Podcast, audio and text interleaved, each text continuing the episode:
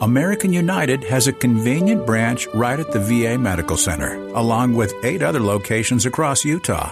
As a member, our veterans get the best rates on loans and savings products. Learn more at amucu.org. I'm Scott Trout, CEO of the domestic litigation firm Cordell and Cordell. We help men deal with the life changes triggered by divorce, such as child custody and property division, among many others. But life changes also occur after divorce.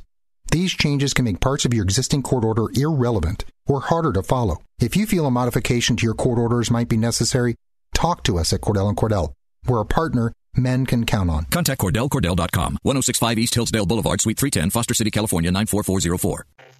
Welcome to Mylan Advisors. I'm Jess Larsen. This is our Innovation and Leadership Show. Today we've got part two of our interview with Jonathan Cutrell. He's the Director of Technology for Whiteboard. He's a podcaster. His his show Developer Tea, which is T E A. His show Developer Tea has like 385 episodes, 6 million listens. He's a pilot, he's a musician. I would say uh, the most useful and successful websites today are those that are willing to uh, to iterate quickly.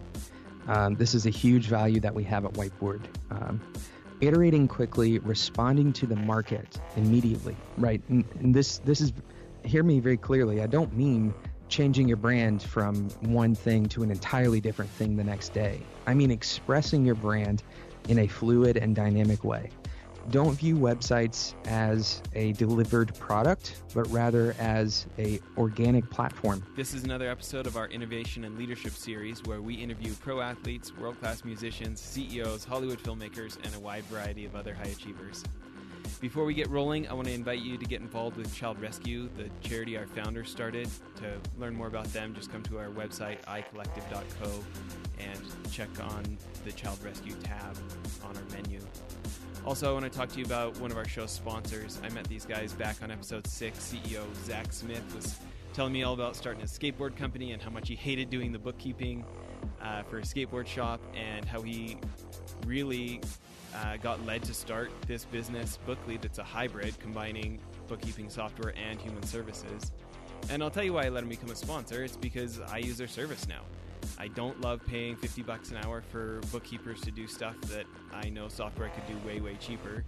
But uh, I don't love bookkeeping at all. So I want a real live human who knows what they're talking about to help me with the stuff I don't understand.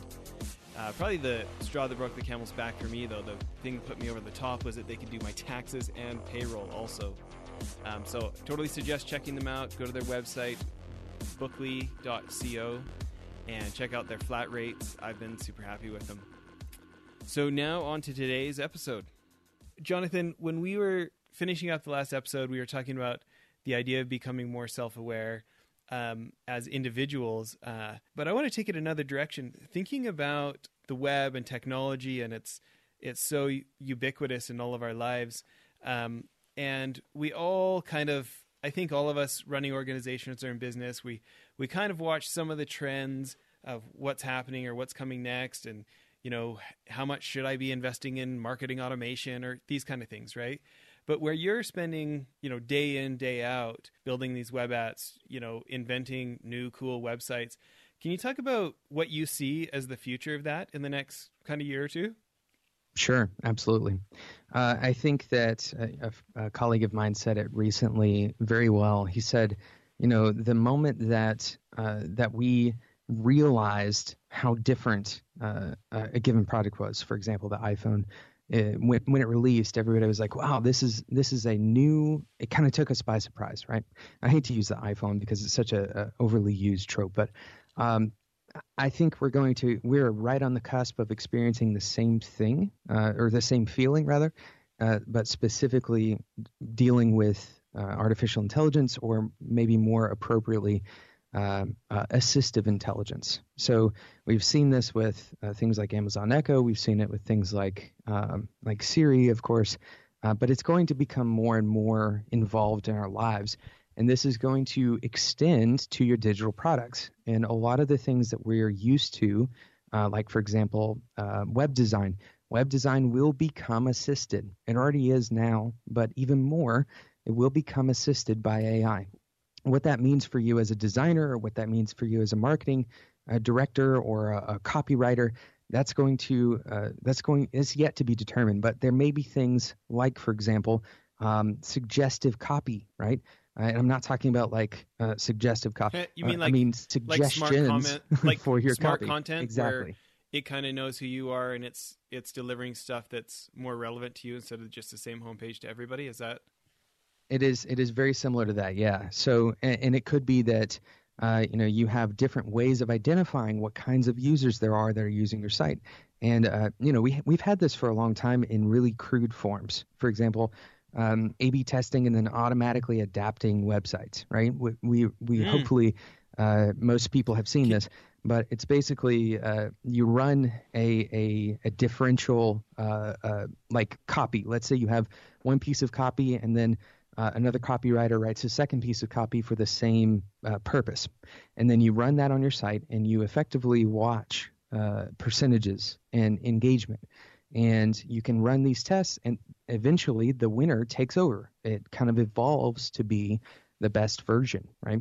These are things that are going to become more and more common and much more accessible. So that's interesting. You know you, you hear about these stories like an upworthy or, or sites like this that have just become such huge sites across the internet and they're just religious a b testing of hey, which headline is going to mm-hmm. get our emails opened? Which which headline is going to get people to click right and engage? And they just yep. I mean, mm-hmm. they're they're like exhaustive on it, and yet look oh, at yeah. the incredible results they've got. So, is anybody like, are there firms that are already offering what you're talking about, or is that something that you think is coming? Where well, these are things that are that are tools. Already, like you know, the A/B testing where the human doesn't have to fix it later. The just the system migrates to what the sure. higher one is. Is that exist now, or is that something you think people will build? It does exist now. There's a, a tool. The most, I think, the most popular one is called Optimizely. Um, effectively, and then there's another one. I think uh, Visual Optimizer or something along those lines. Um, these are like plugins that you can use with WordPress. You know, these are very, very much so available. And and if you think about it, it's you know, it's not very complicated, right? You're effectively saying, okay, you know, flip a coin. Okay, so heads or tails, and if you get heads, you get this piece of copy. If you get tails, you get this piece of copy. Now we're going to watch your behavior for the next couple of minutes, and if you click the buy button, then we're going to put a mark, like a tally, uh, under the heads column, mm-hmm. right, or under the tails column, whichever one you were served. And then eventually we're going to say, okay, how many people have flipped the coin? And then, uh, you know, if it's a if it's over, let's say a, a certain threshold, a thousand people that have flipped this coin, now we're going to start preferring whichever one has a reasonable margin over the other. Now, if we have something that's really close, maybe we don't prefer it yet, right? Uh, but Optimizely does exactly this, and I'm pretty sure that uh, Visual Optimizer or something along those lines uh, does the mm. same thing. This is exactly how machine learning, uh, or, or, some for, some forms of machine learning, actually works. By the way. Yeah. So, like example, Mylan advisors probably our two main disciplines that we're teaching is operational excellence, kind of like the lean Toyota production system, right? We're an affiliate of the the people that invented the Shingo mm-hmm. Prize, the Shingo Institute, right? And then the other one is awesome. design thinking, right? The innovation world specifically. Mm-hmm. We're big fans of you know IDEO and MIT and IBM's thoughts on design thinking, right? So ideally, mm-hmm. we have one version of the website which is really heavy on operational excellence, we're seeing if that produces better results than one that's heavier on design thinking, right? And the system picks mm-hmm. the winner based on how people are actually interacting with the website instead of just how me and my team have a gut feel about what people will like, right? Exactly. Exactly. Um, so well, I was going to talk to you just about um, design think like design thinking, innovation, AI, and sensors. Like one of the things that we're working with some groups on is you know, they look at staffing costs in a business, right? It's, for some of them, it's 50, 60% of all expense for the entire company. And yet their like their analytics on people are pretty pretty low, right? They get a once once once a yeah. year annual yeah. review piece of paper. Think you know, it's like sure. a lot of anecdotal stuff versus like some of these new products out that are like you know there's a little there's a little screen by the door as staff are leaving at the end of the day they just click was it a good day was it a bad day you know and mm-hmm. these yeah. organizations that have you know thousands or hundreds of thousands of staff across multiple countries you know their head business leaders have like a finger on the pulse of the whole business real time right sure um, yeah Mm-hmm. Any thoughts about how like the sensors and the Internet of Things and um, you know AI or machine learning will impact web design?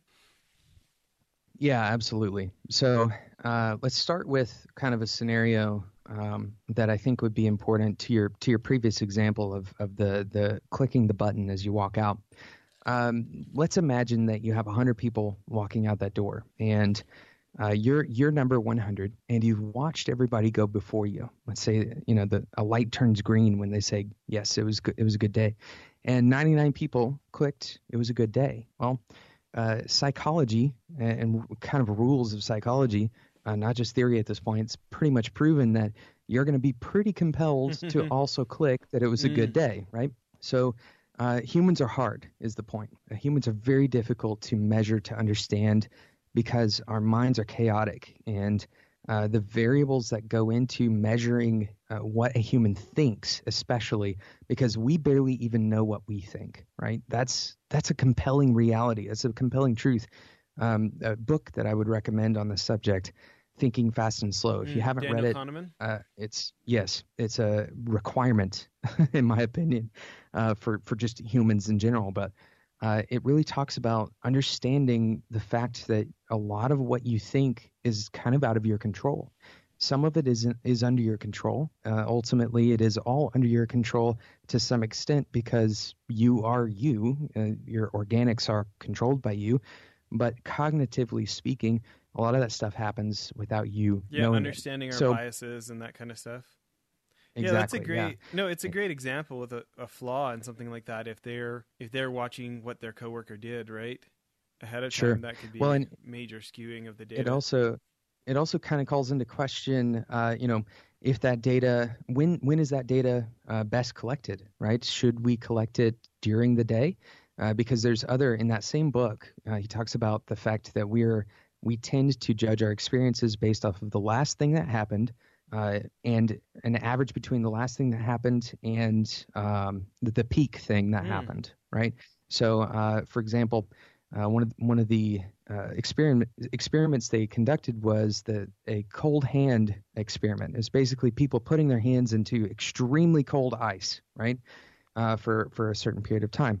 And he he had one group that had it be extremely cold the whole time, and then another group where he slowly pumped warm water in, right? And the second group, uh, they kept their kept their hands in for 90 seconds longer than the first group. Now, if you were to, you know, look at the sum of all of the pain that each of these groups experienced, certainly the first group would be less pain, or uh, I'm sorry, yeah, less pain overall, and the second group would be more pain overall. However, when they were surveyed, uh, the second group said that they would prefer their experience more often than the first group, right? So it, it, was, now that I'm thinking about it, it wasn't two groups, but it was two separate experiences for the same group. Uh, people said they would prefer redoing the second experience more than they would prefer redoing the first experience. It's a strange thing because our remembering brains and our experiencing brains are two different things. This is a, a really compelling concept. Um, so, again, measuring humans, extremely difficult to do and uh, still a good thing um, to a, a, good pursuit, but extremely difficult to do. So how that changes websites, uh, really, it's it's a good question because you know we're talking about analytics, right? We're talking about uh, quantifying behavioral science. Behavioral science. So first, we need to understand behavioral science, and there's still a lot of work uh, left to do in yeah. that. So, um, what else do you see for the the future of web? from either the future of web yeah, from design standpoint, from a tech standpoint. Mm-hmm. For, I mean, every one of us with an organization, whether we're nonprofit, for profit, government, we all have a website, right? Thinking about Absolutely. the psychology of websites that are the most useful, what are what are things that you think we should all be paying attention to or researching of the most you know the most useful, the most successful websites today? I would say uh, the most useful and successful websites today are those that are willing to uh, to iterate quickly. Um, this is a huge value that we have at Whiteboard. Um, iterating quickly, responding to the market immediately, right? And, and this this is hear me very clearly. I don't mean changing your brand from one thing to an entirely different thing the next day. I mean expressing your brand in a fluid and dynamic way. don't view websites as a delivered product, but rather as a organic platform. So what that means is, if something changes, uh, don't don't get too tied up with uh, don't you know don't attach yourself to a specific version or a specific design, so much so that you're unwilling to change. Change is such an important part of what the web is. Uh, if you think about the most visited websites, typically they're the ones that have a lot of change, right? Because we're attracted to the dynamic nature of these things. Um, so endorphin relief every you know, time you check CNN or Facebook from something right exactly novelty. right exactly and and because you know we're we're used to the interface and that you know there's another lesson in there that uh, making something approachable uh, is you know maintaining a brand maintaining familiarity while changing content. That's kind of that's kind of the goal here. Uh, so being adaptable, be, being adaptable, being quick to change, um, being able to you know capture behavioral data so that you know how to change. Those are really the two big pieces that I, I see as important for you know uh, gen- general content marketing, right? uh, but also for for anybody who's looking to build a product. This doesn't just go for websites; it goes for every product you can imagine. Right? Uh, being responding to the market, being able to respond to it. It just so happens that digital is cheap to change, and unfortunately, physical products are very expensive to mm. change. Yeah. So so narrowing that down advice for non-developers non-designers you know as as we're leading organizations and we're thinking about a website that can be the most effective for us. How do we implement this being adaptive and and iterating? What's a what's an example of like a systematic way? You know, should we be reviewing? Have a team that has a review every month? What what's some examples? I think it's important to, you know, uh, one of the things we talk about is is content delivery schedule. So if you aren't creating new content on a regular basis, then you're probably not going to see new engagement, right? Uh, it, now, this is slightly different for, you know, for example, like a landing page uh, uh, for a product or something like that. But assuming we're talking about marketing for an organization, a site that is marketing for an organization, um, if you aren't sharing new content, if you aren't creating new content, then it's difficult to continue changing, right? Because what you rewording the same things that you've already said uh, has a limited value, right? So once somebody has seen something that you've created, uh, re-engaging that same thing again is going to have extremely diminished returns, and even more so the third time. Uh, so constantly create creating new uh, content that's incredibly important. Uh, so a very simple way is get stuff up on a blog. This is so simple. It's something you're going to hear every single time you listen to a podcast uh, like this, right? Um, it's not a secret. It's not a trick. It's simply content. Uh, I think the word blog is unfortunate because it has this kind of uh, like sticky stickiness to it that we don't like because it, it feels very uh, hacky. Um, uh, and it's old and mm-hmm. and it's a little bit antiquated. But you look at you look so at like, like a McKinsey it, who they rebrand it Insights, right? And all of a sudden it mm-hmm. sounds mm-hmm. yep. all sounds yep. all of a sudden it sounds hoity toity and right? Like, oh, I wonder what that yeah, is. Exactly. McKinsey has insights, oh, yeah. right? Um, it's a quarterly review or something funny, like that, It's funny though, right? You just if you just rebrand something, you know, the developers journal, right? Developers right, journal right, quarterly. Exactly. all of a sudden it's like, yeah, exactly. oh, that's a thing, huh?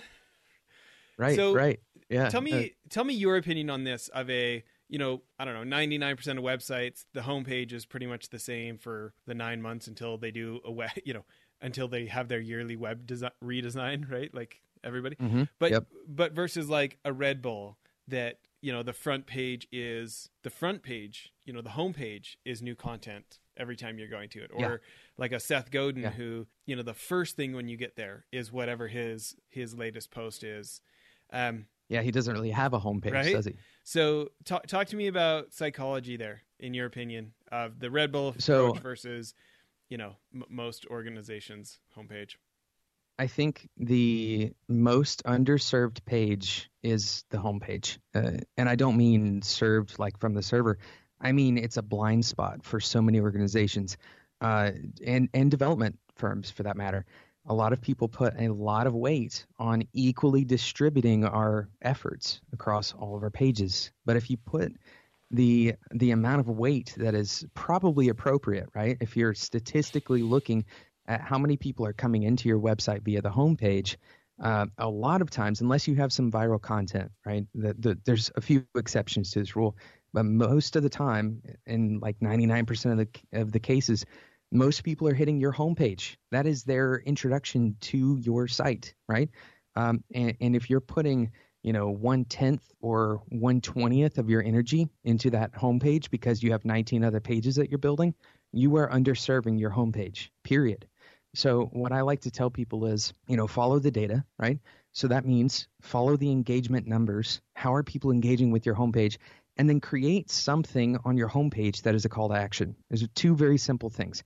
Follow the data and create create a call to action on your homepage. You'd be surprised how many people make their homepage really more like an about page, right?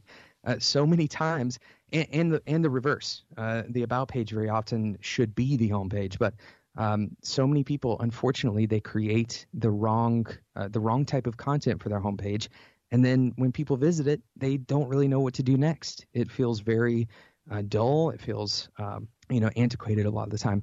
Uh, another uh, another example of uh, good homepage changes is actually Adult Swim's website. They change it every single day, if I'm not mistaken. It's been a while since I saw it, but uh, the, the psychology aspect of this change, you know, it, it really depends on what you are building. So I'm not going to give you a, a, you know, heuristic rule of thumb uh, for that because, you know, some some companies don't need an ever changing uh, ever changing website, right? Obviously, Red Bull, uh, they have at least somebody thinks, and I assume that they're probably right. Um, somebody thinks that changing their homepage regularly is a good thing. That may not be the perfect answer for everyone, but I can tell you that uh, almost every single person who's listening to this, you would benefit from having some kind of call to action on your homepage. Well, listen, we appreciate all the time you spent with us today, and just thinking about um, the move forward. You know, uh, you've done so much with cause marketing and and different things like this.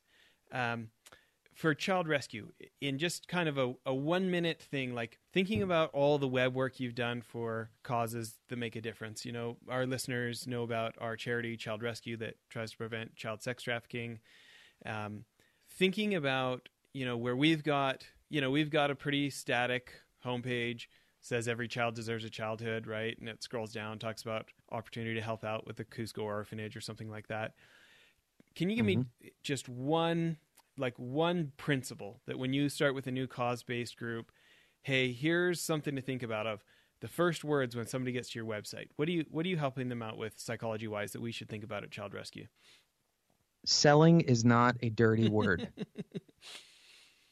this is this is the most poisonous concept in nonprofit organizations. Selling is not a dirty word. Selling is understanding the human mind, right? If, if we were to uh, if we were to reconfigure all of our sales language to say psychology, or if we were to reconfigure it to say value delivery, then then we would have no problem in this area, or at least significantly less. But we've imbued selling with this, you know, the the dirty car salesman, and that's not what selling is about. Selling is about uh, creating a pitch, right, and moving people to action. Now, you can tell me that your site is intended to move people to action, right, and that it is creating a pitch. So you are selling, regardless of what it feels like. That's what you're doing. So uh, we have to we have to retrain our brains and understand that selling and branding these are word these are words that have a lot of unfortunately negative connotations from our culture. We have to reconfigure our brains and, uh, and realize that the same psychological principles that apply to selling an iPhone apply to moving people to support orphanages, to support uh, the underserved. I love right? it. Same love thing. it. I think that's a great place to end. And uh, appreciate all the time that you spent with us here today. Absolutely, Jess. Thank you okay, so much. Bye. That was part two of our interview. If you missed part one, please go back an episode and download the episode before this one for the first half of the interview. As always, please check icollective.co for show notes of things referenced during the interview and to learn more about our guest. And if you're interested, we'd love to have you learn more about the charity Child Rescue. Go to the menu page on iCollective and click on Child Rescue. Thanks so much.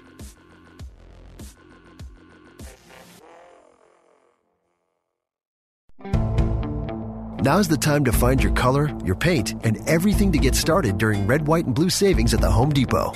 Transforming your room is easier than ever. With the best deals online and in store, you can confidently select your color and the tools for your next paint project. Get a colorful new experience and the right paint for the right price. Save $10 on one gallon and $40 off three and five gallons for a limited time only at the Home Depot. More saving, more doing.